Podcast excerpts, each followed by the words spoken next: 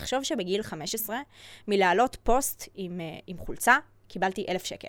ואז אני מגיעה לבית ספר ואומרים לי, עכשיו את צריכה ללמוד, להוציא ציונים, לחרוש חומר, ואז תוכלי לקבל 50 שקל לשעה. אז, אז, אז כאילו הבנתי שעובדים עליי. אוקיי, יפה, הבנתי לא, שמשהו פה. לא אמיתי. יפה מאוד. אז, אז אני שמחה שהתחלתי בגיל צעיר, כי יכול להיות שלא היה יורד לי הסיום ברוכים הבאים להכל, הפודקאסט שבו נדבר על הכל, אבל עם כף, לא עם קוף. שלום לבנת. היי, מה קורה. בן? בסדר נעים. מאוד. מה איתך? בסדר, מה איתך? כיף שאת פה. אה, אז לבנת, a.k.a לבנת טיק טוק, ככה שמעתי אותך ככה בטלפון. פעם. קוראים לי, כן, כן. אני גם שמעתי אותך בטלפון. הנחתי שככה כולם קוראים לך. אה, בעלת סוכנות דיגיטל, עשרות נכון. אלפי עוקבים ברשתות, משפיענית ויזמית, וציטוט שלך, מושלמת וגם מלכה. כן, ביקשת תיאור, אז הבאתי לך מה כן. שאני חושבת על עצמי. קצת נרקיסיזם אף פעם לא לא תמיד מזיק. טוב, תמיד טוב, אני גם תמיד בעד. אה, תמיד מתחיל בסיפור של הבן אדם. את רוצה להציג את עצמך בכמה מילים? קודם כל, מי, מי זאת לבנת בשתי, בשתי משפטים כזה, שתי מילים? אוקיי, אז תכלס מה שאמרת די מתאר אותי, אבל uh, מה שאני אוהבת גם להזכיר תמיד, ואולי גם נדבר על זה באמת, זה הגיל שלי, כי אני בת 21, ואני כבר בעלים של חברה בע"מ. Uh, וזה אומר שהתחלתי את כל העולם הזה, את כל עולם העסקים, היזמות, ההתפתחות האישית בגיל מאוד צעיר, יחסית, לשאר האנשים, אז uh, זה ככה משהו ששכחת להזכיר, שאני בת סתם נותן לך 21. את זה, אני אגיד לך למה גם לא הזכרתי את זה. אני מאוד לא בגישה של להגיד את הגיל, אני חושב שגיל הוא לא פקטור לשום דבר. אני מסכימה יש איתך. גיל פיזי, יש גיל ביולוגי ויש גיל מנטלי. בן כמה אתה? 24. אז אני מסכימה איתך, שגיל זה לא פקטור, אבל עדיין, זה מרשים אנשים לשמוע שאני בת 21, ויש לי חברה, אני ויש לי. צוות, ויש לי עובדים, קודם כל, אז כל כאילו, אני הכבוד. מזכירה את זה. דבר ראשון, פרגן, כל הכבוד, וברור שזה מרשים והכל. פשוט אני באופן כללי לא בגישה של גיל הוא פקטור, אני רואה מה אנשים בני 40 עושים בחיים ומה אני, ואני כזה, לגמרי. האם גיל הוא פקטור? האם יש לו חשיבות בכלל? לא יותר מדי. מסכימה איתך. טוב, יאללה, תספרי קצת על עצמך. אוקיי, אז אני מתחילה בעצם אה, בכלל להבין שאני אוהבת את העולם הזה של היזמות והעסקים בגיל 14, כשפתחתי עסק עם חברה, שתקשיב מה עשינו, הכנו תכשיטים וזרי פרחים, כזה לראש, של הבנות שחוגגות אה, יום הולדת, בעבודת יד. אז אוקיי. אנחנו פותחות עמוד אינסטגרם, מצלמות את התכשיטים, היינו קונות חרוזים כזה, חבילה ענקית ב-20 שקל, מכינות מזה אה, שרשראות, בגיל צמדים 14 היה ודברים כאלה. בגיל 14. בוא'נה, לא היה לי טלפון בגיל 14 נראה לי. אפילו לי לא היה אינסטגרם אז, אבל פתחנו אינסטגרם לעסק. מטורף. כי כבר אז הבנתי ששיווק זה חשוב, וזה זה מה שאני מאיפה עושה אגב היום. הבנת, מה כאילו, מה הייתה התובנה עצמה כי? אמרתי, אני צריכה למכור עכשיו את הצמידים וה, והזרים האלה, כי אני רוצה עכשיו לעשות כסף. מימנתי את עצמי מגיל מאוד מאוד צעיר. אני רוצה לעשות אוקיי. כסף. איך אני מגיעה לאנשים עם הדבר הזה? זה או שאני פותחת דוכן, כמו שאנשים היום פותחים דוכן לימונדה ומוכרים שם, אני יודעת שאני יכולה להגיע להרבה יותר אנשים דרך הרשת. יפה מאוד, אני לא היה לי את זה היה. כאילו מאוד, כן, לא יודעת, לי זה היה כאילו מדהים, אה, מדהים, מדהים. מובן מאליו אז. אוקיי. אה, אז אה, פתחנו עמוד אינסטגרם, צילמנו לשם את הצמידים, תכשיטים וזה, התחלנו למכור. עכשיו, ילדות בנות 14, היו עושים איתנו הזמנות של 200 שקל, של שרשראות. יפה מאוד. עכשיו, היינו שולחות אותם בדואר ישראל, או שהיינו אפילו נפגשות עם אנשים בקניונים, במקומות ציבוריים, כי עדיין, קטינות. אל תטריד אותי. אה, בדיוק, כן. ומביאות שם את המשלוחים, וזה היה כאילו, זה היה העסק הראשון. מגניב. אה, כמה זמן הוא הלך? Uh, כמה חודשים, כי עשינו את זה בחופש הגדול, ובכל זאת היינו בנות 14. כן, זה היה כן, באיזה בדיוק. כיתה, בין ח' לט', משהו כזה. וזהו, וזה העסק הראשון. עסק שני, מה שעשיתי אחרי העסק הזה של הצמידים וזה, הייתי בלוגרית אופנה.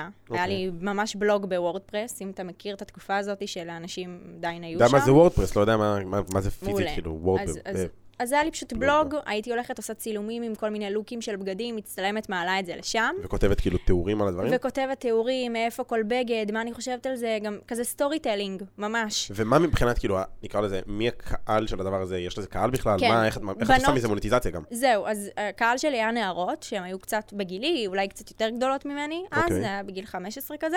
אה, זה היה הקהל שלי, ומי שבעצם מימן לי את הדבר הזה, זה היה חברות ומותגים של איפור, של אופנה, של בגדים, שבעצם שילמו לי, הייתי מקבלת נגיד אה, אה, נעליים של ריבוק, ואלף שקל לצלם איתם תמונה לבלוג. מגניב. בגיל 15. מטורף. היום אני מטורף. כאילו מכיר את זה מהאינסטגרם ומאנשים וזה, וכאילו, כן. אבל לא ידעתי שהיה אז, שהיה אז אני סצנה אז. כאילו אכלתי אז סרט שבשעתיים שאני מתלבשת ויוצאת לצילומים, אני עושה אלף שקל, לא כאילו בכלל, תחשוב על הסכומים האלה בגיל הרעיון. 15, בטח, אני עובד בדואר. שאנשים הולכים לעבוד בדיוק בעבודות של 30 שקל לשעה. איזה 30 שקל? הייתי עובד, עבדתי שבועיים, קיבלתי איזה אלף שקל. שכר עבדות, מה אז, זה? אז אני הייתי עושה את זה בשעתיים, ושמה נפל לי איזה אסימון. אוקיי. כי ההורים שלי לא עשו את הסכומים האלה ביחד. כאילו ב- ב-. ביום. אז, אז, אז איך זה יכול להיות שאני עשיתי את זה בשעתיים? ואז שמה אני חושבת שנפל לי האסימון שאני לא אעשה משהו רגיל. אוקיי.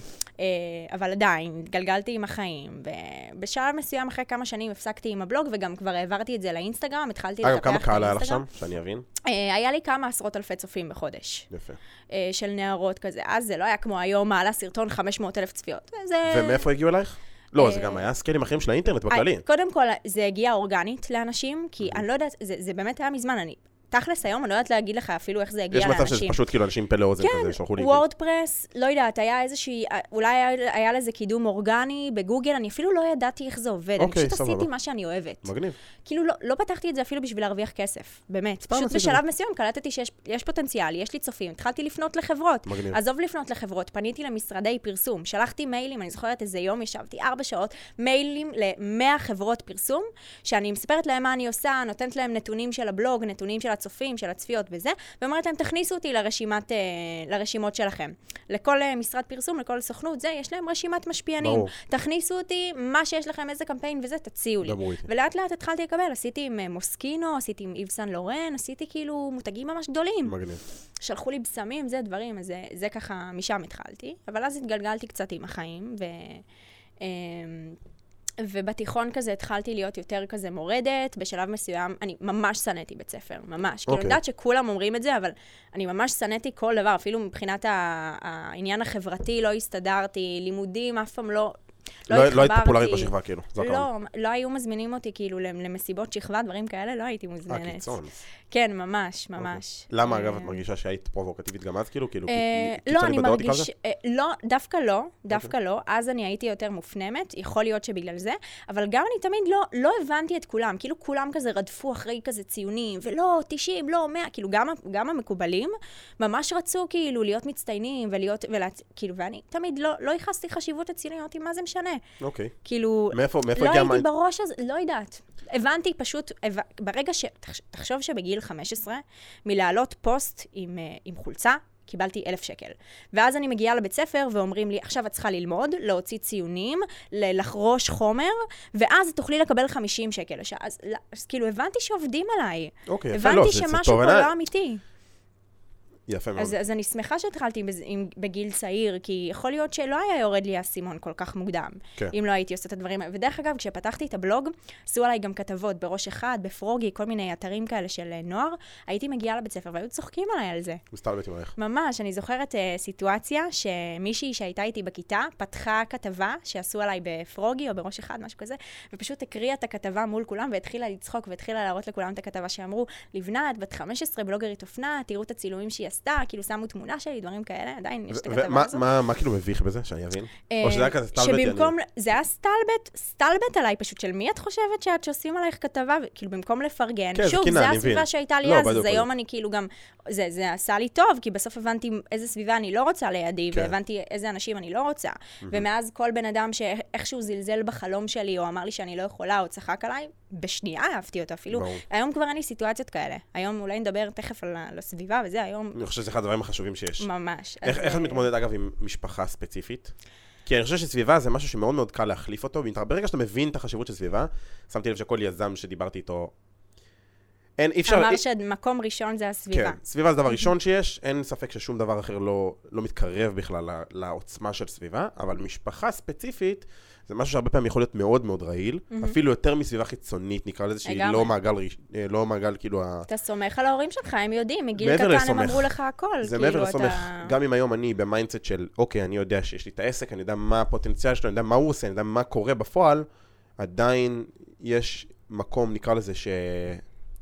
לחוסר ביטחון של ההורים להתבטא אה, באיך שהם מתקשרים אותנו, או שאפילו לא ברמת ה... מה אני מתעסק, אפילו ברמת האנרגיות של הבן אדם. זאת אומרת, נכון. יש אנשים שאין קשר ל... תומך ברעיון שלי, תומך בחזון שלי, מקדם, מפרגן, אבל אנרגטית הוא מוריד אותך. נכון. עצם אז- זה משהו. אז אני אגיד לך, שאלת על המשפחה, אז קודם כל שני ההורים שלי שכירים. אוקיי. אימא שלי אחות אה, מוסמכת בבית חולים, אבא שלי בכלל עובד בהייטק. אני זוכרת אותו עובר כל כמה שנים מחברת הייטק לאחרת, ואז עוד פעם הבנתי שזה חרטא שאמרו לי. תהיי שכירה אה, עבודה בטוחה, כי בוא, כאילו הוא עובר חברות הייטק כל כמה שנים, ואני מבינה שגם העולם הזה של ההייטק לא עולם כזה בטוח, והיום הנה, פייסבוק מפטרת אלפי עובדים, כאילו, אנשים מבינים את החרטא. לא, גם בסוף, אני גם תמיד, אני, כש- כשאומרים לי כאילו להיות שכיר זה ביטחון, תקשיב, אני בתור בעל עסק, אם העסק שלי נופל, אני, ברור שלפני שאני אפטר את עצמי, אני אפטר את. העובדים, זה לא כאילו... נכון. אבל זה גם לא נראה לי משהו ש... זה סתם איזושהי פרדיגמה שהכניסו לנו בילדות. לגמרי. אוקיי, כי, מה כי זה? יכול להיות שגם אז זה היה יותר בטוח. שוב, היום, מה, עם, זה- עם כל הידע שיש היום, לאיך אה, כל החוקים היום שיש של הכסף, שאפשר לדבר גם על זה בכיף, אני כאילו בגיל 21, אני יודעת כנראה דברים שההורים שלי לא, אוקיי? אז היום כשיש את כל הידע הזה, ו- ויש אנשים שמלמדים איך להצליח בעסקים וזה, אז כאילו, הרבה יותר קל לפתוח נגיש. עסק. בדיוק, יכול להיות שלפני כמה שנים זה באמת היה יותר מסוכן, כי היית אומר עסק, והאוטומט שהיה עולה לך בראש זה מסעדה, או בר, או דברים שאתה צריך להשקיע בהתחלה הרבה כסף, ויש סיכוי שאם אתה לא תדע לנהל את זה נכון, סיכוי מאוד גדול שזה ייפול, וכאילו, זה המחשבה שהייתה להורים בראש, שהם שמעו עסק. הם לא חשבו אולי עסק של שירות, דברים כאלה, שכאילו, הסיכון, בואו, יותר נמוך. יותר נמוך. אתה אה, משקיע, אתה אנחנו מסתכל יודעים את את זה, הזמן שלך. לשנינו יש עסקים של נכון. שירות. אז, אז זהו, אז כשאני באתי להורים שלי, קודם כל, אמרתי לך שהייתי מאוד מאוד מורדת בגיל הזה של גיל ההתבגרות. הייתי יוצאת... מה זה אומר, אה, אה, מורדת? מבחינתי, זה היה בכמה תחומים. בתחום הזה של הבית ספר הפסקתי ללמוד. עכשיו, שתבין, אני הייתי בכיתת מופת, כאילו בחטיבה, הייתי בגיל 12, שלחו אותי ללמוד באוניברסיטת בר אילן, הייתי כאילו מצטיינת. אוקיי. ממש. ואז הבנתי שזה חרטא, והפסקתי להשקיע בזה. לא כאילו, אני בטוחה שאם הייתי רוצה, הייתי מגיעה כאילו ממש ל... הייתי עכשיו מצטיינת באוניברסיטה, אוקיי? כי יש לי את היכולות, אבל אני לא רציתי להשקיע אותם שם. אז uh, הפסקתי להגיע לבית ספר, בכיתה, בסוף י"א כזה, הפסקתי להגיע. בי"ב הייתי מגיעה לבגרויות, אבל סיפור מצחיק. הגעתי לבגרויות שיכורה. וואלה. הייתי שותה לפני אווירה. בגרויות. למה? באיזה קטע, כאילו, מה... כי בקטע הכי כאילו שהיה לי חרדות מלפגוש שם אנשים. וואלה. כן, אמרתי לך שלא הסתדרתי חברתית. זה לא נשמע כזה מצחיק. אה, זה לא היום, אז זה ממש לא היה אה, מצחיק. בדיעבד אתה אומר את זה כבר. בדיעבד, אני כבר הרבה אחרי, אבל ממש לא, לא, כאילו היה לי קשה להתמודד עם העובדה שאני עומדת לראות שם עכשיו אנשים מהשכבה, שגם ככה הרגשתי שאני לא מקובלת, וכאילו לא, לא חלק, לא חלק מהדבר הזה. כן. אבל כן רציתי לסמן וי על הבגרויות, ודרך אגב, בסוף יצאתי עם בגרות מלאה, 56 ממוצע, משהו כזה. כאילו, וואלה. אשכרה. כן. אז הייתי מגיעה לבגרויות, הייתי פשוט שותה לפני. וואלה. אז מעניין. אה, זה היה הדרך שלי, כאילו... אני מכיר אנשים שהיו מעשנים לפני, אני לא לא יצא לי לפגוש מישהו ששותה, זה נשמע כן. קצת אלכוהוליסטי. זה נשמע קצת, כן, אבל אה, זה מה שהייתי עושה. שאלה- כבר שאלת. סטיגמה, את רוסיה, נכון? כן, אה. חצי. הכל ברור. כן. אז אה, הכל מתחבר לך עכשיו. כן. זהו, אז זה היה גם את העניין הזה, וגם התחלתי אה, לצאת, לשתות, לעשן, לעשות כל מיני דברים, וכאילו, וזה היה עולם שהכי ההורים שלי לא רצו שאני אהיה בו, הם מבחינתם, אני מסיימת מצטיינת, מסיימת עם בגרות מלאה וטובה. הולכת לצבא, שדרך אגב, גם לא עשיתי צבא, זאת אומרת, כל המסלול שהם רצו שאני אעשה, פשוט לא עשיתי. ואני זוכרת שכשהגעתי ליום של הגיוס בצבא, אני הגעתי להתגייס, הייתי אמורה להתגייס, אוקיי. כן? לאיזה תפקיד כללי, אפילו לא, לא יודעת מה, מה הייתי אמורה לעשות שם.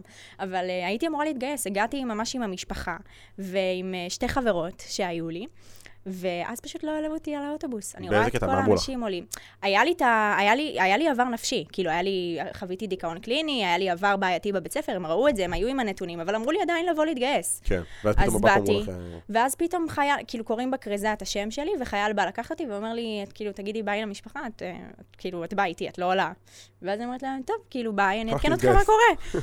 כן, ואני באה כולי עם ה... הייתי עם מזוודה וזה, באה איתו, ואומר לי, תקשיבי, יש לך פגישה עכשיו עם אה, קב"ן.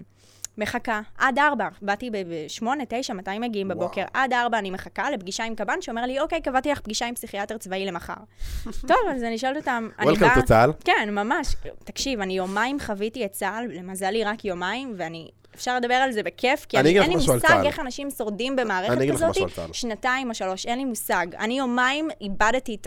וואו, איבדתי את עצמי. צה"ל זה ממש. כאילו... יש יש שתי גישות לצה"ל, בתחושה שלי.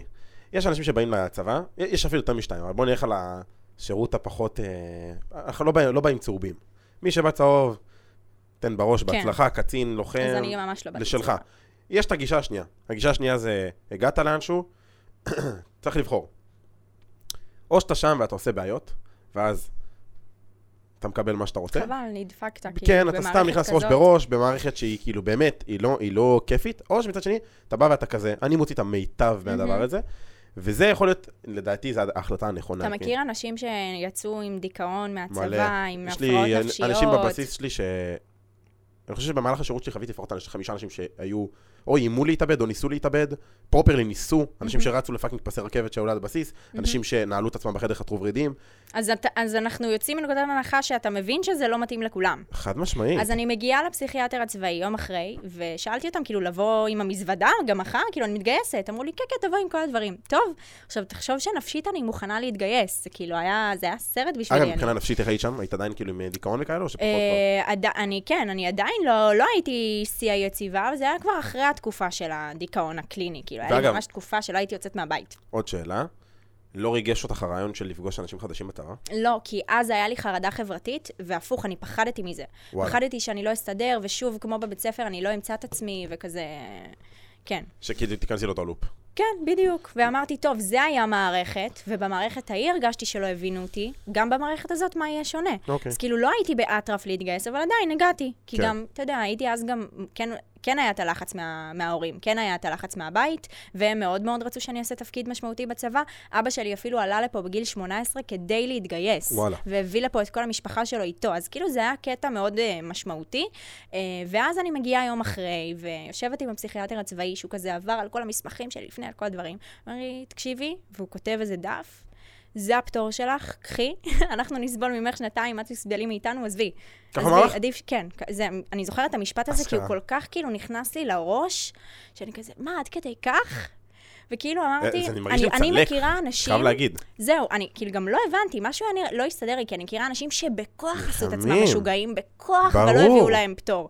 אז לא יודעת, שוב, יכול להיות שהם הבינו שאני לא הטייפקאסט של הבן אדם שיציית לפקודות ודברים כאלה, יכול להיות שהם הבינו את זה ואמרו, "אה", וגם אולי פחדו שאני גם אכנס לדיכאון, לא, אתה גם יש עניין של אה, אנשים שהם לפני שאתה מתגייס, כאילו ברגע שאתה עוד לא במערכת, הרבה יותר קל לצאת ממנה. אנשים שבתוך המערכת זה סיוט. אני אומר לך נכון, בתור... אמרו הייתי- לי את זה, אמרו. לי מלא, מלא, כשאתה יודע, סיפרתי לאנשים ששאלו אותי, מה, למה לא התגייסת וזה, הביאו לי פטור, וואו, איזה מזל שהביאו לך לפני, לכי תדעי מה קורה, היית כן. נכנסת, היית מתגייסת, לא הייתי יוצאת. זהו, אז... כאילו, אני מכיר אנשים שהיו 4, 5, 6 פעמים בכלא, אחרי הריקויות, ולא שחררו אותם.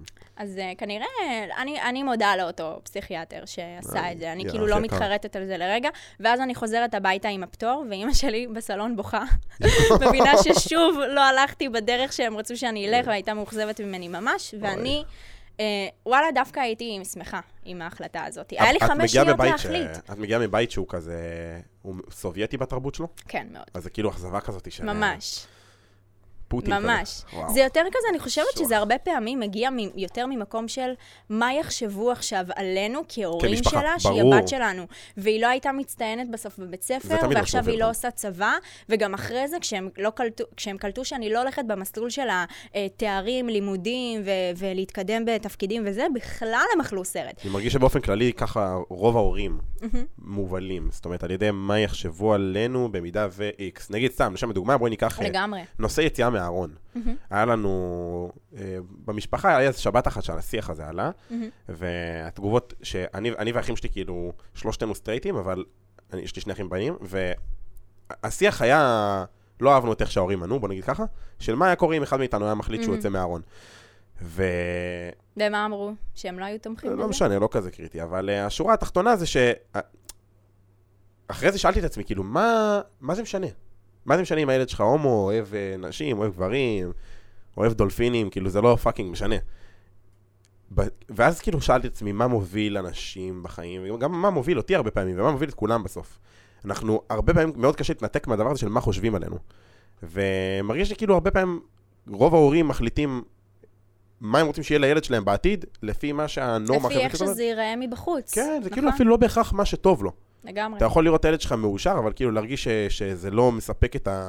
לא יודע, הבן שלי לא יצא, אני נגיד כמעט יצאתי לקצונה, הייתי fucking יום לפני בה"ד 1 חתמתי ויתור, ואני אני אומר לעצמי, בואנה, אני לא רוצה לעשות את זה, זה בשביל אבא ואמא שלי. מהמם. אני לא, למה אני, למה אני לעשות את זה? אז כאילו, הרבה מאוד הורים מובלים ככה, ואני יודע שבתרבות הרוסית-סובייטית זה כאילו פי איזה עשר. כן, מאוד, כן. מאוד. אנחנו צריכים להיות בתבנית, בתמונה, יש איזו תמונה כזאת להורים. תמונה של בדיוק איך אני אראה ומה אני אעשה ובאיזה בית ואיך כאילו זה, ואם אני לא תואמת לתמונה, זה, זה ממש, זה יצר מעניין. הרבה ויכוחים, ויצאתי בגיל צעיר גם מהבית. באיזה גיל? בגיל 18 השכרתי דירה עם שותפה. אשכרה. עכשיו, זה היה הכי מצחיק, כי כאילו הייתי, ב- כאילו יצאתי באטרף מהבית, זה לא עכשיו בפנן מחפשת דירה, וזה דירה שלישית שראיתי, נכנסתי, לא הכרתי את השותפה, לא היה לי מושג מי, בהמשך הבנתי שהיא כאילו גם לא מאה, כן, אבל אה, חשוב. כן, שרדתי שם. שנה? אה, פחות, פחות משנה, כי היא פשוט לא, היא לא, זה סיפור מצחיק. אני כאילו בן אדם, אני חושבת שזה גם אחד מה, מה, מהחוזקות שלי, שאני מאוד מאוד כאילו אחראית ומסודרת. כאילו אם אני צריכה נגיד אה, לשלם עכשיו שכירות, אין דבר כזה שחודש אני לא משלמת שכירות. אז כן. אני את החלק שלי תמיד שילמתי, כמו שצריך. ואז עובר עוד חודש ועוד חודש ועוד חודש, והיא פשוט לא משלמת את השכירות, כאילו, את החלק ומה שלה. הבעל הבית אומר? ו- והוא ויתר, ואמרתי, נחכה קצת, ונחכה קצת, והוא ויתר לה, עד שהוא אמר, די, כאילו, פשוט, ביי. אה, החוזה פשוט נגמר לפני, כי היא פשוט לא שילמה. טוב. אה, כן, אז שם זה היה, ואז שההורים שלי ראו גם שאני פותחת עסק, ו... והם לא מכירים את העולם הזה של העסקים, הם שניהם שכירים, הם לא כן. יודעים מה זה. אז הם כאילו ישר כזה... לא, אבל כאילו, את בטוחה שאת רוצה לעשות את זה, אבל רגע, כאילו, גם תלמדי, גם כאילו, ב- ב- לכי גם ללמוד. משהו, כאילו... אגב, כן. איך הם היום? מעניין אותי. אה, אז. זהו, אז אני אגיד לך מתי זה השתנה, ברגע שהבאתי קבלות הביתה. בוא, אני מביאה להם אה, את, ה, את, ה, זה, את הדוח, ושהם רואים בחודשים הראשונים של העסק, שהייתי עושה 20 אלף, 30 אלף שקל בחודש, שמה ראיתי שנגיד אבא שלי קצת מתחיל לקלוט את זה, כי הוא בן אדם מאוד ריאלי, וכאילו היה רואה מספרים, הוא היה מבין, כן. אבל לאימא שלי כאילו זה היה יותר קשה. זה רגשי אצל נשים, כן, וזה היה. היה תמיד משפטים בבית של אמ, עסק זה דבר זמני. אה, תעשי מקצוע, יהיה לך דבר בטוח. ואמא שלי תמיד אמרה לי כזה, תהיי אחות כמוני, אחיות תמיד צריכים. כאילו, אגב, יהיה תמיד יצירת אה, תוכן צורך... לטעמי זה אחד המקצועות הכי מבוקשים לשנת 2022, כאילו, ואנשים לא... לגמרי. כן. עזבי נכון. שגם... אבל הם, שוב, הם לא הכירו, הם לא. הכירו את העולם הזה. מה זה יז- בכלל יצירת תוכן? מה- מה את עושה? מה את יוצרת? כן, יש משהו קצת... פיזי? אה, כאילו, מה את עושה? זה קצת, זה, קצת, זה קצת פיקציה, הרבה פעמים יש לי יוצא לדבר על זה, שכאילו זה קצת משהו שהוא כזה אבסטרקטי כזה בלמעלה. זרקת מקודם משהו שרציתי לגעת בו, שאמרת, יש היום המון המון אנשים, ואולי חשוב ככה לדבר על זה, גם להעלות את הנושא הזה לשיח. יש, פעם הבעיה הייתה באמת חוסר ידע. אם נדבר שנייה בגילאים של ההורים שלנו, אם אבא שלי היה רוצה נכון. ללמוד שוק ההון, לא היה לו מיל- מילות, כאילו זה היה, לך עכשיו תמצא איזה ספר שאולי יביא לך איזה דיסק. אם לא היה בזה תואר, הם לא היו לומדים. בדיוק. כאילו, אני חייב אה, תואר היום. הבעיה נהייתה הפוכה. פעם זה היה עוד, אה, חוסר ידע, היום יש עודף ידע, אתה צריך ללמוד לבחור את ממי ללמוד. מהמם. וזה, וזה היום, אני חושב שזה אפילו יותר קשה מ- מלמצוא ממי ללמוד. כאילו, סליחה, זה יותר קשה ממה שהיה פעם, מהאתגר של פעם, כי היום יש לך עודף אפשרויות, ואנחנו כבני אדם, ברגע שיש לנו יותר מדי אפשרויות, אנחנו קצת מאבדים את זה, ו- ואנחנו רואים גם מה קורה היום בעולם של הדיגיטל, עם המון המון אנשים שנהיו, אה, נקרא לזה ש... מנטורים? כן? מעבר למנטורים גם, לא נדבר על מנטורים, אני מדבר על, באופן כללי, כל אחד היום יכול לבוא ופשוט לגרום לעצמו להיות אוטוריטה, זה לא קשה, את, את מהעולם של יצירת תוכן, אני מהעולם של יצירת תוכן, שנינו יודעים שאם אני עכשיו מחליט שתוך שלושה חודשים אני רוצה להיות fucking המלך של אה, אנא ערף, אני רוצה למתג את עצמי כמלך במכירות, מהמם. שנינו, אני יכול לעשות את זה. בשלושה חודשים היום אני יכול להיות אוטוריטה במכירות, גם אני לא באמת נכון. מלך במכירות. זה אפשרי, זה נטו התוכן שאתה מייצר והתדמית שאתה בונה כן, לעצמך. אבל, אבל קולטים את זה מאוד מהר, לא בסרטונים, אלא עכשיו בפרונטלי. סתם. כן, בפרונטלי, או אפילו, קח לייב, לייב שאלות תשובות שאתה עושה. אתה לא חייב להגיע לשם. בדיוק. אז אז, אני- אז, ממי, אז על מי לסמוך? באנשים שאתם רואים, אם, אם כזה, יש אנשים שמתלבטים עכשיו, אה, ממי ללמוד, ממי דברים. ללמוד וזה. לא, להסת, לא להסתמך רק על סרטונים של עכשיו אה, 15 שניות, 30 שניות, שהבן אדם יכול לכתוב לפני טקסט, להתייעץ עם אנשים, לערוך לערוך. בלייב, תשאלו אותו דברים בלייב. כן, תראו תתקילו. איך הוא עכשיו בלייב, אנשים שואלים אותו שאלות ועונים. בגלל זה גם אני חולה על לכו. בהתחלה לאיזה הרצאה שלו, תראו איך בלייב הוא... כי אי אפשר, לז... אי אפשר לזה. נכון. אפשר לזייף בסרטונים, באמיתי, אי אפשר לזייף. מרגישים נכון, אנשים נכון. שהם מזויפים. יש לי כאילו אפילו את ה... אני תמיד אומרת real shit, fake shit. יש לי אנשים שאני אומרת, אה, הוא fake shit, כן. הוא real shit. אני כאילו אני מזהים את מסכים וגם לא. מסכים, כי אני חושב שיש אנשים שיש להם אה, קליטה יותר טובה לסיטואציות ואנשים, מהמם. ויש אנשים שפחות טובים בזה. אני מכיר המון אנשים שפחות טובים בזה. כאילו, זה סבבה, זה לגיטימי, לא כולם יודעים לזהות מי שחרטא ומי שלא. נכון. אגב, בגלל זה אני מאוד אוהב את הפודקאסט. ש- אני אפילו אומר לאנשים לפעמים במציאות, כאילו, הבאתי לפה, שם דוגמה שלו יפרח. אני קיבלתי ממנו וייב של נוכל. כאילו, אחוז וואלה, אוקיי. מאוד, בדיגיטל. ואז הבאתי אותו לפה ואמרתי לו. אמרתי לו את זה, וגם דיברנו על זה בפודקאסט, ואמרתי לו שהתדמית שלו לא עוברת טוב.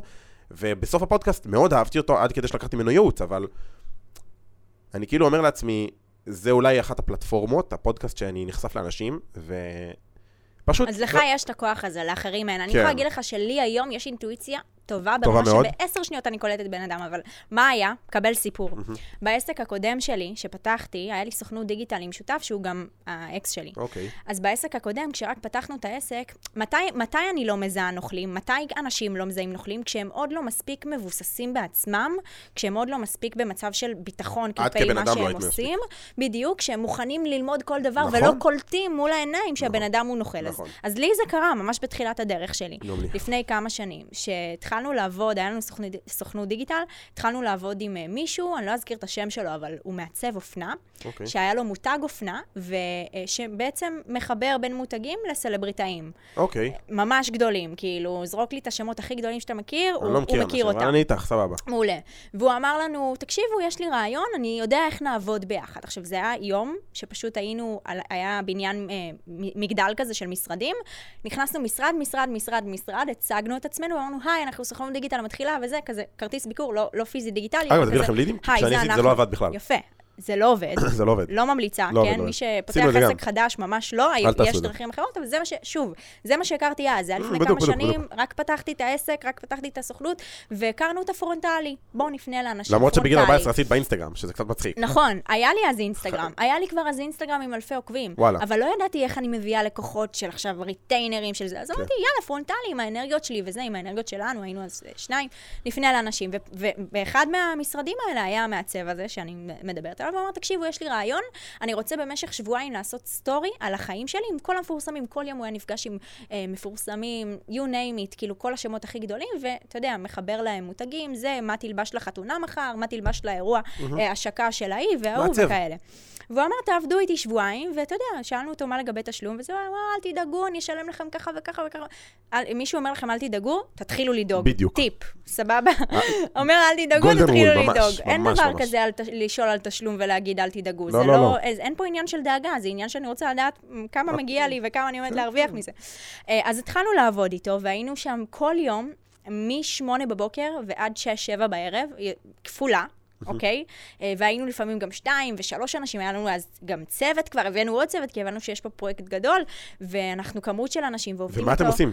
מצלמים לו, מצלמים לו סטוריז, מצלמים לו אנשים. נותן לנו משימות ברמה של לכי תקני בקבוק מים מפורסם הזה, ולכי תעשי. מה שכן אני יכולה להגיד מהדבר הזה, שבאמת למדתי המון, כי פתאום שמעתי שיחות של מפורסמים, ואיך הם מתנהגים ואיך הם מדברים, זה היה מטורף. אבל מעבר לזה, עובר עוד שבוע, עובר עוד שבוע וחצי, עברו שבועיים עד שאמרתי, אמרתי גם אז אוקיי, לשותף. שלי, אם יעברו שבועיים, והוא עדיין לא ידבר איתנו על התשלום, ולא, ו... כי הוא פשוט מרח. כל פעם שנתתי לו...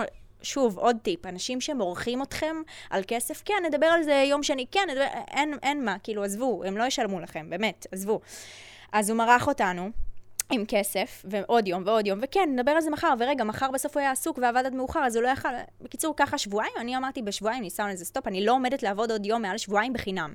ואז אנחנו מדברים איתו, והוא אומר, אין בעיה, יודעים מה? עלה לי רעיון אפילו יותר טוב, ראיתי איזה תותחים אתם, שוב, כאילו להגזים בכל מיני אה, מחמאות וזה, אני רוצה להיות שותף שלכם. שותף שלכם מביא לכם אחוזים, רק מה, אתם צריכים להביא לי למשרד ריהוט, שולחן ב-3,000 שקל זה, שיהיה לכם פינה לשבת, אתם משלמים על הריהוט. הבנתי כבר שזו עומדת להיות עקיצה, שהוא רוצה, כשנשלם על ריהוט, נביא לו ריהוט לחדר ריק שהיה לו במשרד, ורוצה כאילו אחרי זה. להעיף אותנו. בדיוק. אה, אז, אז לא, מן הסתם לא קנינו את הריהוט, ואז התחלתי לשים לב לכל מיני דברים חשודים. הוא שלח לכל מיני uh, מותגים שישלחו לו כל מיני דברים בחינם, והוא אמר שהוא יפרסם אותם באיזשהו עמוד אינסטגרם שהוא בכלל לא הבעלים שלו, הוא בכלל לא מנהל את העמוד. אוקיי. ובגלל שאנחנו היינו, ניהלנו לו את העמוד אינסטגרם, ראינו את כל השיחות שהיו לו עם מותגים, ואז מותגים התחילו להגיד לו, מה עם הסטורי שלי? מה עם התיוג שלי? מה עם הזה? והוא פשוט כלום. לא העלה כלום. זאת אומרת שהוא עקץ מלא מותגים. עכשיו, שמע, משהו מצחיק, הפסקנו לעבוד איתו מן הסתם. חודש אחרי, אני רואה ראיון בטלוויזיה, שהוא חתם על איזה עסקה של חצי מיליון דולר עם אחת הבחורות הכי מפורסמות במדינה, ואז אחרי כמה שבועות אני רואה שזה נפל, ומדברים על זה שהוא נוכל, וזה כאילו משהו מטורף, ואני קלטתי את זה כאילו כבר ב- ב- בש... בימים הראשונים. וזהו, שם אני באמת הבנתי לזהות איך הם מדברים, איך הם מתנהגים, יש. משהו משותף לכל, ה... לכל הנוכלים, סבבה? אומר לך משהו כזה, כן. ונטפליקס את מכירה. ברור. מקרוב. Explained, מכירה? לא. סדרה בנטפליקס שבעצם לוקחים נושא, מהמם. נגיד סתם, זה יכול להיות כל דבר. זה יכול להיות כל דבר, יש פרק על זה, לשם הדוגמה, על פירמידות אוקיי. ונוכלים, מהמם. והם לוקחים ומדברים עליו 20 דקות, ומפרקים אותו. אה, ויצא ממש, נראה לי, תת סדרה של הונאות, או שיש פרק על הונאות, או משהו כזה, זה לא כזה קריטי. בשורה מהמם. התחתונה, הם אומרים, יש שם מומחה להונאות עולמי כזה, זה פרופסור להונאות. הוא אומר, אין בן אדם שחסין להונאות. אני באופן אישי, עכשיו סיפרת סיפור שלך, אני הייתי שנה בחברה, עבדתי בה בחינם. שנה שנה עבדת שלמה בחינם? עבדתי- לא קלטת איפשהו באמצע? שנייה, שזה- לא רק שאני אגיד לך. ששנה עבדתי, כמה זמן אמרת שהיית עובדת כל יום? משמונה עד אה, שש? כפולה, הייתי כאילו יום כזה, של כפולה. הייתי קם חמש כן. בבוקר באותה תקופה, אוקיי, ואז הייתי נגיד בשמונה מגיע, ואז הייתי חוזר ב-11-12 הביתה. מטורף. היינו וואו. בטירוף, ניהלתי שם צוות של איזה 15 עורכי וידאו. יש, היום אני עולה פרק, אה, נראה לי אני יודעת על מי אתה מדבר. בלי שמות, בלי בלי כלום. שמות, כמובן. פירמידה, לא פירמידה, נוכלות, לא נוכלות, את יודעת, כי, מהמם. כי, כי את יודעת, אני יודע שאת יודעת, אני מבין איך גם.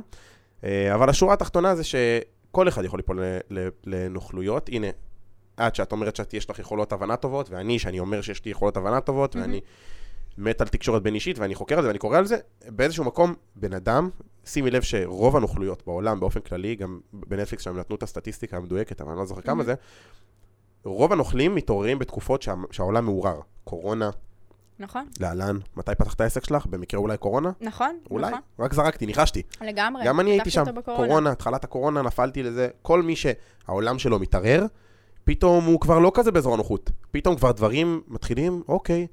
וגם, שימי לב שיזמים ספציפית, בגלל שאנחנו תמיד בגישה של אני אמצא את הדבר הזה שכולם, כאילו כולם יורדים עכשיו, אני אמצא את העלייה, זה ההזדמנות שלי, עוד יותר אנחנו מועדים לפורענות בדבר מהמם. הזה. אז כולם יכולים ליפול לנוכלויות, וגם אני וגם את היום עם עסק שכבר למדנו קצת על עולם העסקים ואכלנו קצת חרא וחווינו, מבטיח לך שאנחנו לא חסינים. לגמרי, אבל היום אתה יודע לשים את הגבולות. היום אני, משמעית. אני לא עובדת עם מישהו לפני משמעית. שיש הסכם חתום, ברור. לפני שיש מקדמה, לפני שאני יודעת שיש לי את המקום, הביטחון שלי. אבל זה אחרי מניסיון זה נטו. תעשה מה שאתה רוצה. ברור, אני אגיד זה לך משהו כזה, אבל מלא טעויות שעשיתי, גם ברור. במקומות האלה, זה כשמדובר בעסקאות קטנות. אם תגיע עכשיו עסקה מאוד גדולה, זה כבר לא יהיה לך כזה obvious כמו שאת חושבת. אני אומר לך כי אני עכשיו באיזושהי נכון. נקודת, אה, באיזושהי נקודה בעסק שלנו, אני לא אשתף את זה פה, אבל שיש מצ... לא, אנחנו לא במקום שזה עלול, עלול להיות נוכלות, אבל פתאום מדובר בדברים קצת יותר גדולים, ואתה כבר לא כזה במקום הזה תחושת של... אה, בטן, תחושת ברור. בטן. רק תחושות בטן, הכל טוב. אה, אתה יוצא מהפגישה עם אותו הבן אדם, מה אתה מרגיש? אתה, ברור, אתה, ברור. אתה באנרגיות או שהבטן מתכווצת? בוא, ברור. הגוף שלנו יודע. נכון? גם אם אנחנו לא, כאילו, התת-מודע, הגוף שלנו יודע, הוא לא, כן. הוא לא מטומטם. מסכים איתך. פשוט צריך לשים לב לדברים האלה. טוב, זה היה, נגענו ככה ב- בקטנה, בס... רגע, לא סיימת את הסיפור שלך. נכון, איפה בסיפור. הייתי אבל? זה מה שאני אז לא זה היה. עכשיו, אה, פעם אחרונה שסיפרת, רגע, וואי, עברנו מלא נושאים. נכון. היה צבא, וזה היה איך ההורים משפיעים. אה. נכון, אז אמרתי ש... כן, אז אמרתי שכשפתחתי את העסק, ההורים שלי לא תמכו בי עד שבאמת התחלתי להביא קבלות. קבלות. אבל אני חייבת להגיד שגם אחרי שהיו קבלות, לא היה להם מושג מה אני עושה. אה, ולפני אה, תשעה חודשים בערך, בכלל, כאילו, התנתקתי מהם ברמה שלא ראיתי אותם, לא דיברתי איתם, לא... וואלה. היה לי איזה שיחת טלפון לאח שלי כזה פעם בחודש, כי... כאילו, בכל זאת, זה אח שלי, אני רציתי לשמור איתו על קשר, הוא חשוב לי. אה, אבל אחרי אה, תשעה חודשים בערך, אה, חזרנו קצת כזה לקשר בקטנה, והיה לא מזמן לאימא שלי יום הולדת, ואז ביום הולדת שלה הייתה לנו שיחה שהיא אומרת לי, תקשיבי, אני עוקבת אחרייך באינסטגרם ובטיקטוק בתקופה הזו, שכאילו היא לא ראתה אותי במציאות, אז היא עדיין רצתה כאילו מה לשמור על איזשהו. קשר. אז היא התחילה לעקוב אחריי ברשתות, והיא אומרת לי, תקשיבי, אני סוף סוף הבנתי מה עשית כל הזמן הזה. אני סוף סוף הבנתי מה את עושה, אני סוף סוף הבנתי כאילו לא- לאיזה מקום הגעת, ואת כאילו התחלת מאפס ובלי תמיכה ובלי כאילו... זה מטורף. אז כן. כאילו סוף סוף עכשיו אני מרגישה שהם באמת כאילו מעריכים את זה ותומכים. מרגיש שהם מבינים אה, באמת? אני, שמע, זה היום גם לא, האמת, אני לא צריכה את ההבנה לא, ואני לא. צריכה את הערכה. אני חושבת שזה מגיע כשאנחנו כבר לא צריכים את זה. אז כשהייתי צריכה את זה והייתי זקוקה להערכה. ולתמיכה, זה כאילו, זה לא היה, זה, זה לא הגיע אליי, כי אני חושבת שמה שבאמת, כאילו, הייתי צריכה לעשות זה להצליח לבד בדרך עצמאית ולהבין שאני יכולה לבד, וזה מה שקרה. ברור. כי אם היו תומכים בי ועוזרים לי וזה, אז כאילו, לא בטוח שהייתי מגיעה למקום שאני נמצאת בו היום. דר, כאילו, זה הגיע למצב שהייתי עם כל כך ביטחון, שאני לא, לא פתחתי עוסק אה, פטור, עוס- פתחתי מורשה ישר. על ההתחלה, וכולם אמרו לי שאני משוגעת. והרואה חשבון אמר לי, מה הקשר? פותחת עכשיו עסק חדש, לא יודעת אם יהיה לך לקוחות, עזבי, תפתחי פטור, וזה אמרתי לו, לא, mindset. אני פותחת מורשה, כי אני לא רוצה להיות ב mindset עכשיו, שבכלל שאני אחשוב שבשנה הזו אני אעשה פחות מ-100 אלף. כן. אין מצב. יפה. אז אה, זה, זה הכל ביטחון ולהאמין בעצמך, ואז אתה לא צריך שאף אחד מההורים יתמוך, אף אחד מה, מהסביבה, אה, ומי שלא תומך, לא להיות בסביבה שלו. אני חושב גם זה שכל ההתפתחויות. ה- ההתפתחויות האישיות, הרגעים, שבהם יש לך איזו הערה התפתחותית, נקרא לזה, הכי גדולות שבן אדם יכול לחוות, זה דווקא במקומות הכי קשים, כי אתה פשוט מגיע למקומות שאתה חייב ללמוד כלים חדשים על החיים, שיגרמו לך להפוך להיות בן אדם יותר חזק או יותר טוב. ובדיוק סיטואציות כאלה של לא לקבל את התמיכה בדיוק במקום הזה שאתה צריך, ואתה בש, במקום של חוסר ודאות ובלגן ועסק ולהצליח ולא להצליח, ומה חושבים עליי ומה לא חושבים עליי ובלגן, ודווקא שם אין לך את זה, אז אתה חייב לקבל את הכלים האלה של ערך עצמי, של ביטחון עצמי, של להבין בכלל מי אתה. נכון. מה, מה העוצמות שלך כבן אדם. ואז ו- כשאתה מצליח עם זה, אתה לא מבין צריך מה אותם. אתה שווה, כי Mhm. למרות הכל, למרות שאף אחד לא היה כן. בעדך, וכולם חשבו שאתה לא נורמלי ומשוגע, וזה היה ככה גם בישראכרט, כי עד שפתחתי את העסק, אז הייתי נציגת שירות יותר משנה אה. בישראכרט. ואתה יודע, מי הסביבה היית שלי שכירה? הייתה... כן, אוי יותר ואבוי, משנה. איזה- אתה קולט 32 שקל לשעה. אלירז אתה מבסוט, כל פעם מסתלבט. שכיר או עצמאי? זה כאילו, בהרצאה של מתן, שהיינו לפני יומיים, אז היה שם את האיש שעלתה לבמה, ו- ועשתה מה היא אמרה שם? היא אמרה שם איזה... אני- אני שכירה, אבל אל תכעסו עליי, לא היית שם נראה לי.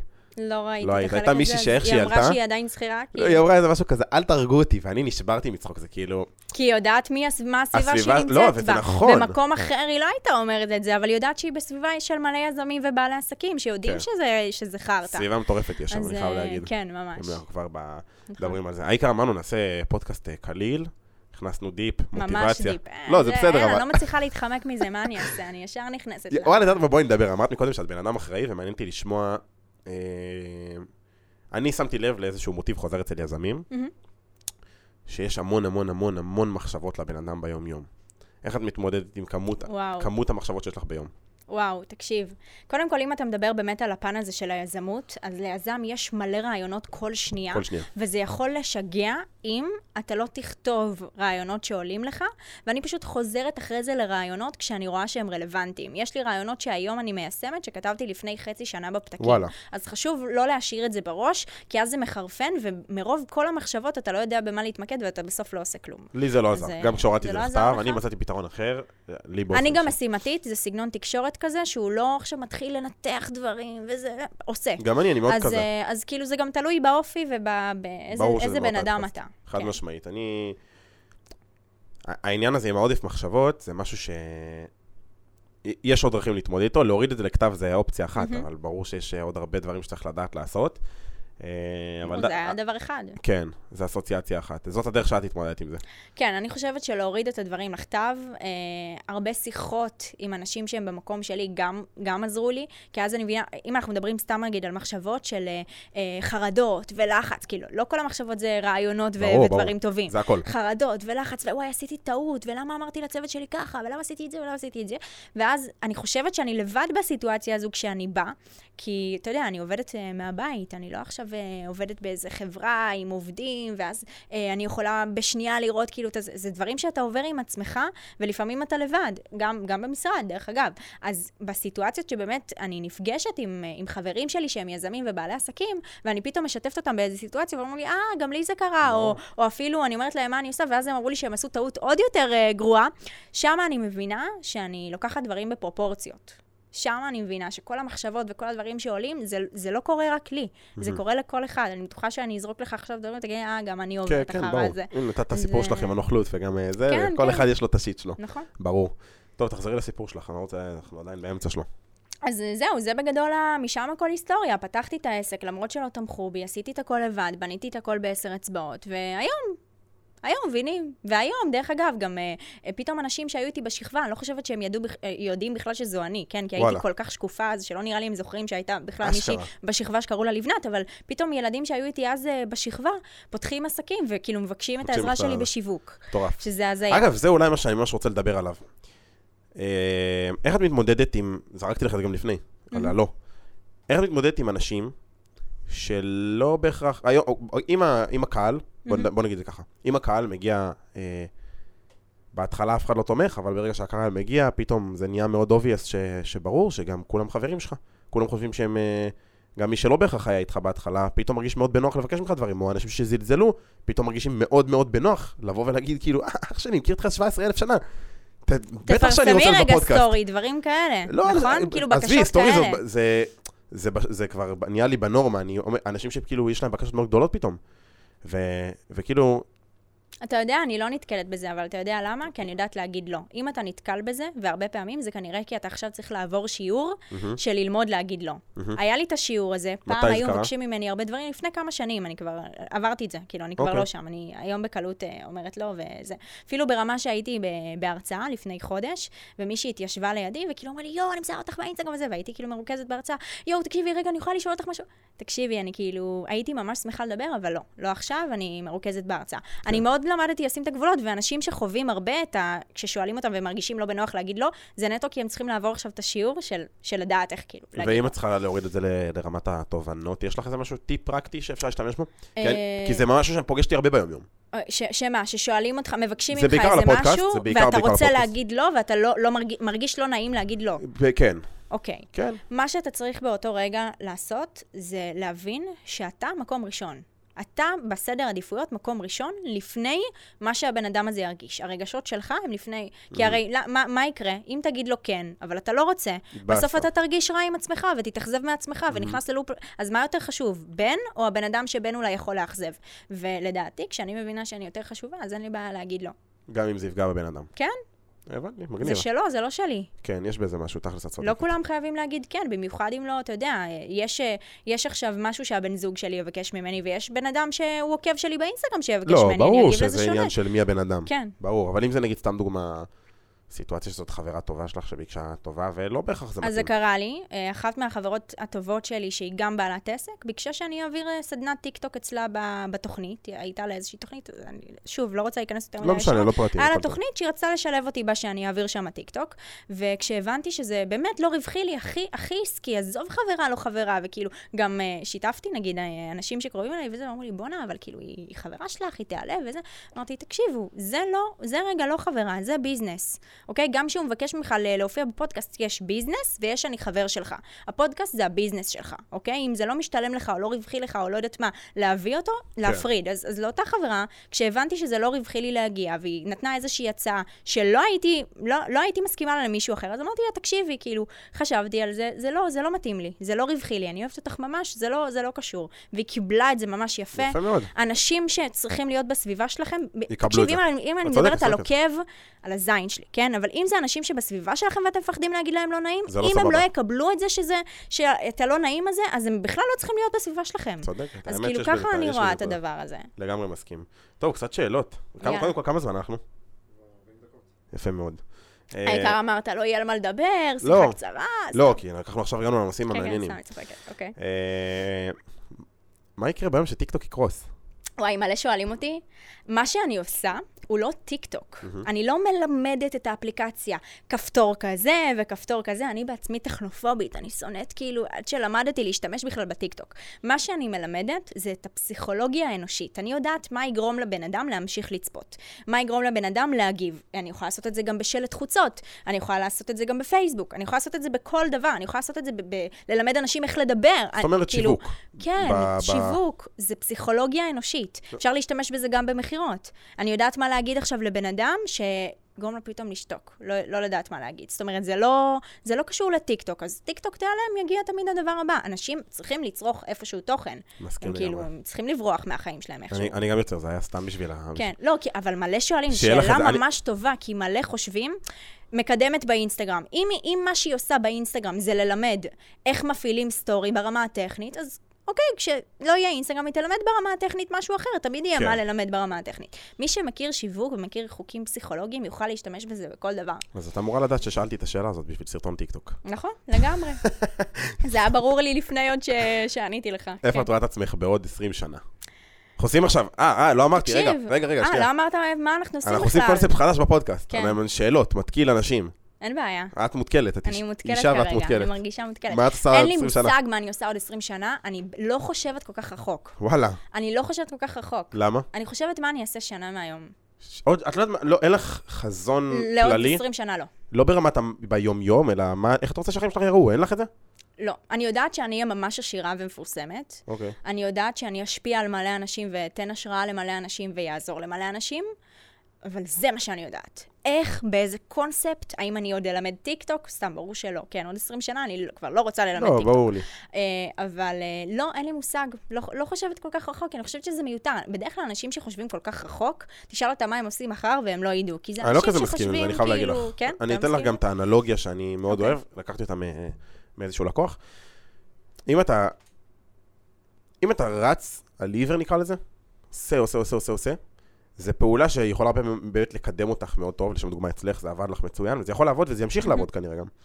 אבל מהצד השני חשוב מדי פעם לשאול את עצמך רגע, מה... אבל לא רצתי על עיוור, כי לפני שנתיים ידעתי מה אני אעשה היום, והיום אני יודעת מה אני אעשה עוד שנה. אני פשוט לא יודעת מה אני אעשה עוד 20 שנה, אני חושבת שזה מיותר, כי לפני שלוש שנים הייתי ילדה. שיוצאת למועדונים, מעשנת סמים ו- אה, ו- וסטוצים, לא הייתי. בזוגיות. אז אני אומרת, אם בשלוש שנים עברתי כזה שינוי, הייתי מרוויחה 32 שקל לשעה, היום יש לי חברה בעם, אני עושה שש ספרות בחודש, אז אני אומרת, אם בשלוש שנים עשיתי כזה שינוי, למה לי לחשוב 20 שנה קדימה? אה, מסכים ולא? מסכים. כאילו, זה כל כך דינמי, החיים האלה, של לחשוב עוד 20 שנה מרגיש לי קצת טיפשי. זה, ככה אני רואה את זה. מסכים, אני אתן לך. את אתן לך הקונטרה. אוקיי. מהצד השני, כי סתם, כאילו, לפתוח לך את הראש, את המחשבה בנושא הזה.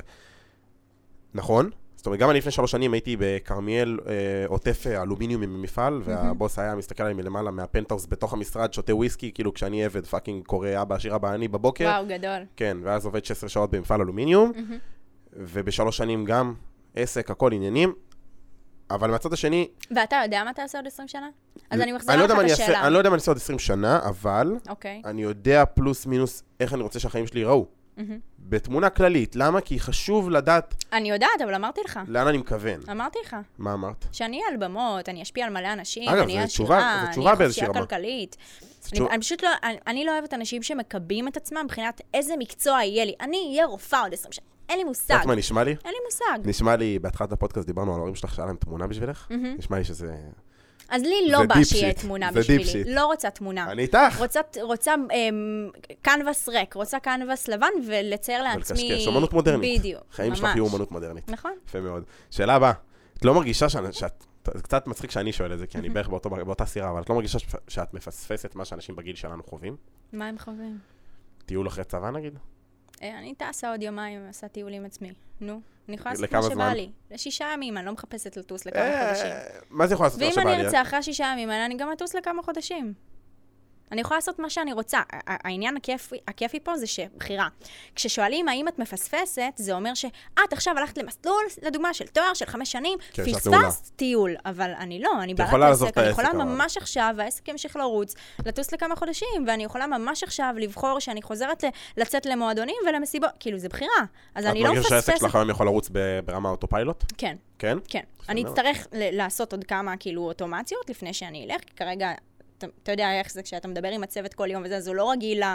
רגע, פתאום אתה עוזב, אבל כן, אני יכולה, יש לי את הכלים כבר עכשיו לעשות את המעבר הזה ואת המהלך הזה. יפה. ויש לי, דרך אגב, גם חברים שעשו את זה, שעברו לגור בחו"ל, נוודים דיגיטליים. יש להם צוות שעובד בארץ, והם מטיילים, ואני מכירה אנשים כאלה. בצ'יל שלהם, אווירה? בצ'יל שלהם, כן. מגניב רצח. אמ, שאלה הבאה. אמ, מה בא לי לשאול? לא, בואי נעבור ל- בואי נעבור לפינה השנייה. פינת ההתקלות. זה לא השאלות. היינו עכשיו לא, בפינת זה היה ההתקלות. השאלות עכשיו. אה, זה אוקיי. היה שאלות כאלה פילוסופיות על החיים. אוקיי, עכשיו יאללה. עכשיו אנחנו עוברים לה- להתקלות. זה שאלות טיקטוק. בתכלס, הפודקאסט כאן נגמר. מהמם. מפה זה שאלות טיקטוק. זה אוקיי. בשביל הווירליות כדי להביא אחרי זה אנשים. תלמדו עכשיו שיווק. מי שרוצה לש- להישאר כאן כדי ללמוד איך להביא הוקים טובים, זה אני חושב שזה אחלה של פלטפורמה. יש לנו שתיים, יש לנו... זו שאלה שלך. חבר יזם בפשיטת רגל או שכיר בהייטק? חבר יזם בפשיטת רגל, או שכיר, חבר יזם בפשיטת רגל. למה? כי הוא ילמד מהפשיטת רגל הזאת כל כך הרבה שהוא יכפיל את עצמו אחרי. יפה מאוד. בן אדם שהוא יזם בנשמה לא... לא יעזוב את זה. אתה יודע שהיו לי, לי מחשבות לחזור להיות שכירה. לא מזמן. מה זה לא מזמן? מתי? לא מזמן, לפני כמה חודשים. תקשיב, היה? כל, כאילו, כשיש קשיים נכון. מטורפים בעסק, לא יודעת אם אתה מכיר, פתאום עובדים עוזבים, וזה, כל מיני דברים ברור. כאלה. יש לך כבר מחשבות. אבל בסוף אני לא יכולה לעבוד על עצמי, אני לא יכולה. כן. אני לא יכולה. יגיע הרגע וכאילו... גם אם, נגיד, היפותטית, מהמם. חס וחלילה, פ- פשטת רגל, לכי לקיצון, את תגיעי ליום הזה שאת באה ופתאום דופקים לך. שומעת? בואי, קחי 50 שקל לשעה. זהו, זה כאילו... כזה, מה? וכבר? עם היכולות והידע שיש לי ברור, היום, ברור. להיות כבר ב- בצד השני, ברור. בלתי אפשרי. זה בלתי אפשרי. אנשים לא יבינו את זה עד שהם יהיו במקום הזה. אני מתחבר ב, ב, ב, בסוף ב, בכל הרבדים, למרות שלכל אחד יש את היתרונות שלו, שאני חייב להגיד את זה. אני כאילו, לגמרי. אני חושב של... למה, למה בכלל חשבתי על לחזור להיות שכירה אם לא היה לזה יתרונות? פחות כאבי ראש, פחות אה, אה, דברים... אה, סטרסים, לחץ, סטרס נפשי. של כאילו, אה, כמו להיות ברכבת הרים. אני לא מרגישה שכל האחריות, אני, אני כאילו כבר שנים מרגישה שכל האחריות עליי ושאני לבד בדבר הזה. תחשוב שאני כאילו לא גרה עם ההורים, הם לא עוזרים לי, אין לי, אין לי כאילו סביבה תומכת. עכשיו הכרתי את הסביבה הזאת, אבל עד שזה הגיע למצב הזה, הייתי פשוט לבד, אז כאילו, הכי בא לי להוריד את כל האבנים שיש עליי, וכאילו לחזור להיות שכירה, ועל הזין שלי מה קורה אחרי חמש. ברור, כן, ברור. יפה. זה יש לנו כבר. כבר לא, ענינו על, לא דבר. על דברים כן, על במהלך דברים כדי. הפודקאסט. בסדר. יש פה שאלות. לא, אה, גרוע. יאללה, זרום לא, על לא, זה, לא, נו. לא, אני לא רוצה את זה. זה גרוע, אז בוא תגובות נדבר. toxic, בואי נדבר קצת על תגובות. אוקיי. לא, לא, זה לא שאלה, אני רוצה לדבר על תגובות כן, toxic. יאללה, בוא נדבר. איך התגובות רואה שאת את מקבלת? התגובות שיש לי אני יודע בטיקטוק? שאת מקבלת הרבה hate, כי אני מכיר את הדעות מלא שלך. אבל לא לא ראיתי תגובות. אבל אני מבין שכאילו אז- הדעות שלך הן קיצוניות. כן, אז אני אגיד לך מה, זה קטע. דיברתי על זה לא מזמן בסטורי שלי. אמ, אני לא... יש לי איזשהו קיר שפשוט חוסם תגובות רעות, שזה מהמם. הבאסה היא... שהוא גם חוסם תגובות טובות. זאת אומרת שאם עכשיו מישהי שולחת לי באינסטגרם הודעות כמו, ויש מלא כאלה ביום, שינית לי את החיים, את לא מבינה, התפטרתי מהעבודה, אה, הפסקתי את התואר, זה באמת הודעות שכאילו בן אדם אחר היה מתרגש, זה היה עושה לו משהו, זה לא עושה לי משהו, ולא בקטע רע, זה לא שכאילו, אני מעריכה את ההודעות, אגב, אני רוצה במציאות- שישלחו לי את זה. זה לא מגיע אליי רגשית, כי אני, אני פשוט שמתי מחסום, עוד מאותו גיל, נכון, אמרתי לך שכשעשו עליי כתבות, אז כאילו צחקו עליי בכיתה וזה, אז התחלתי לשים לעצמי קיר של לא להתייחס לתגובות רעות, והתחיל גם, זה גם בתגובות טובות. אני לא מתרגשת מהדברים הרעים, ואני לא מתרגשת גם מהטובים. אז שתי דברים. זה באסה. א', במציאות, מה המשמעות של זה? מה זאת אומרת? אותו דבר? במציאות את מגיבה לתגובות טובות ורעות אותו דבר? אה, כן, אני לא... אם מישהי במציאות תבוא לך ותתרגש מאוד, וזה בשר כן. אדם מולך בסוף, אה, כאילו זה בן אדם חי. נכון, אבל זה לא יגיע אליי כמו שזה היה מגיע לבן אדם אחר. וואלה. זה לא היה מגיע אליי, כן. זה לא מרגיש כאילו- לך קצת כאילו... אני, אני אתרגש ממשהו, מעכשיו משהו שהבן זוג שלי, זה לא שאני חסרת רגשות, זה רק כן? לאנשים שהם... בדיוק, אה, אבל כאילו, בגלל שאני יודעת כבר מה, מה אנשים חיצוניים יכולים לעשות, יש זה ממש זה סוג של טראומה, כאילו, אני יודעת שאנשים שלא מכירים אותך ולא יודעים מה אתה עושה, יכולים לפגוע בך בטירוף, אז אני מראש כבר בניתי לעצמי את המחסום הזה, ותגידו דברים טובים, תגידו דברים רעים, מעניין. יאללה, יעבור זה- דרכי. זה כאילו מצד אחד נשמע לי מאוד בריא, ומצד שני נשמע לי מאוד לא בריא. זה נשמע לי כאילו חיים מאוד בריאים, כאילו, ספציפית זה, ליוצר זה תוכן. באסה שעל הדברים הטובים, אני כאילו לפעמים מרגישה שאני קצת כאילו מזייפת כזה את ה... כאילו, כאילו זה עבר אליי. כי זה באמת לא מצליח לעבור אליי, והלוואי שזה היה מצליח. כי אולי גם אז הייתי מבינה לכמה אנשים אני עוזרת. אני כאילו מאוד שמה את ה... חייב זה להגיד לך בחוץ שזה... וזה בפנים. אני חושב שזה כאילו ה... הדבר שהכי כיף לי ביצירת תוכן, זה זה, זה מה שאת לא מקבלת. מהמם. וזה קצת באסה. ב- לי בשבילך, כאילו, את יודעת, כאילו בקטע של... לי כיף האדרנלין, לראות את הצפיות עולות, זה מספיק לי, אני לא צריכה את התגובות הטובות של לתוצאות. אנשים. זה התמכרות. זה ברמות. את תשמעי את הפרק עם איתן עזריה. דיברנו על זה. כן, לשמוע את הפרק? ממש מומלץ, כי אוקיי. זה ממש כאילו... מה, לך כשיש לך סרטון ויראלי, יאללה, מה אתה עובד על אנשים? עכשיו, לא, לא, לפני לא, רגע, לא. סרטון ויראלי, בואנה, פגז. לא, לא, לא, שלא תביני. כל בן אדם עובר אני את זה. איתך. אני פשוט ממש עובד על זה, כי זה חרא. כי זה נכון. לא בריא. נכון, נכון. יש סיבה זה שהבאתי... דופמין מטורף. ברגע שאתה מעלה סרטון והוא נהיה ויראלי, אנשים שנהיו ויראליים בטיקטוק והגיעו מאפס, בחיים לא היו מפורסמים לפני או הכירו אותם לפני, פתאום אה, חווים איזה משהו שכאילו הם מתמכרים אליו, ואז הם לא מעלים שבוע סרטון, או פתאום כמה, כמה ימים אין סרטון ויראלי, זה down כאילו מטורף. אחת הסיבות שאני זה- הורדתי מעצמי את הניהול של הטיקטוק שלי, זה בגלל זה. כי אני כן. לא רוצה לחוות את זה ביום שלי. אני כאילו, אני... אם אני פותח לך עכשיו את ה-view time מהרגע שהגיע אה, אלירז שמנהל עכשיו את הטיקטוק, אה, אה, אה, זה ירד כאילו מנגיד חצי שעה, שעה ביום, לדקה, שתיים ביום. אני לא רוצה לראות את שעה ביום אתה רק היית זה. בטיקטוק? בטיקטוק ספציפית כן, באינסטגרם אני יותר. טוב, אני, זה אינסטגרם העבודה אני שלי, הרבה. אז... זה- זה תירוץ. אני אני גם לגמרי אני גם אומר את זה. זה לגמרי תירוץ. אני אומר את זה על אינסטגרם, זה תירוץ. אבל זה תירוץ שווה, כי לך תעשה את הדבר שכולם אומרים כן, לך, כן. אתה עושה אותו יותר מדי זמן, סתם, קח דוגמת ממנו כסף. גיימרים, שעושים כסף מזה שהם משחקים במחשב. אז אני. במקום אה, עכשיו להפסיק לשחק במחשב, כי כולם אומרים להם שמשחקים כל היום, אה, אני עושה זה- זה מזה כן. כסף, מה מותר לי? שקר, זה... אני- זה אני- ממש לעבוד על... זה שקר אה, לעצמך. כן. לגמרי, אני מודעת. לזה. אחלה, אם את מודעת לזה, זה סבבה, זה מספיק טוב בשבילי. אה, אבל אני כאילו בחוויה האישית שלי, בגלל הרכבת הרים הזאת שזה עשה לי, ובתקופות האלה של הרבה צפיות והרבה, ודיברתי על זה גם בפודקאסט ופתחתי את זה יותר מפעם אחת, כולם עוברים את זה, הנה, אני... זה נורא. כן, אני- אני- אני כבר לא מתבאסת שאין לי סרטון אני לא ויראלי. מתבאס, אבל עדיין... אה, ה- הדופמין הזה שהצפיות עולות, ומלא תגובות וזה. ועוד אנשים. הדופמין. ועוד עוקבים, וואי, זה מטורף. איך דורקשטיין אומר, הצפת דופמין. ממש. זה ממש זה, אתה מקבל איזושהי עלייה, ובסוף, זה כמו אלה שזוכים בלוטו. מקבלים איזשהו boost, והם לא יודעים איך לאכול את זה, כי לא, כל החיים לא היה לנו את זה. נכון. ופתאום הירידה הזאת, גם אם היא- לקו המ- המקורי שהייתי בו, נקרא לזה סטטוס אפס, כאילו, הייתי באפס, נכון. עליתי ל-100 מהתגובות וירדתי חזרה לאפס, זה זה עדיין ירידה. פתאום האפס כבר לא מספק אותי, לא מספק כי אני אותך. הייתי- הייתי במאה, אני יודעת איך זה מרגיש. ו... ובגלל המצבי רוח שעשה, אז כאילו, אני בתחושה שלי, זה לא כיף. מהצד השני, וזה כאילו סופר קריטי, וזה באסה שאת לא חווה את זה, זה התגובות הטובות. מה הן כן עושות. איזה כיף זה, כאילו, פתאום אני אתה... לא זוכרת כבר איזה כיף זה. וואו. לא זוכרת כאילו זה- להתלהב מתגובה טובה. אה, אבל בסדר, מה, אם אתה, תקשיב, אם אתה מתלהב מתגובות טובות, אתה גם תתבאס מתגובות רעות. אני אי איתך. אפשר לקבל רק את הטובות, וזה לא, אי אפשר למרות שעם כמה לסנן. שבא לי, אני לא מקבל מספיק הייט. אה, בסדר, שוב. בגלל זה הזמנתי אותך ואת מתן. נכון, אתה מאוד, אתה מאוד נגיש, אתה מאוד, אה, לא יודעת איך לקרוא לזה, עממי, נגיש. כן. אני, הדעות שלי לא.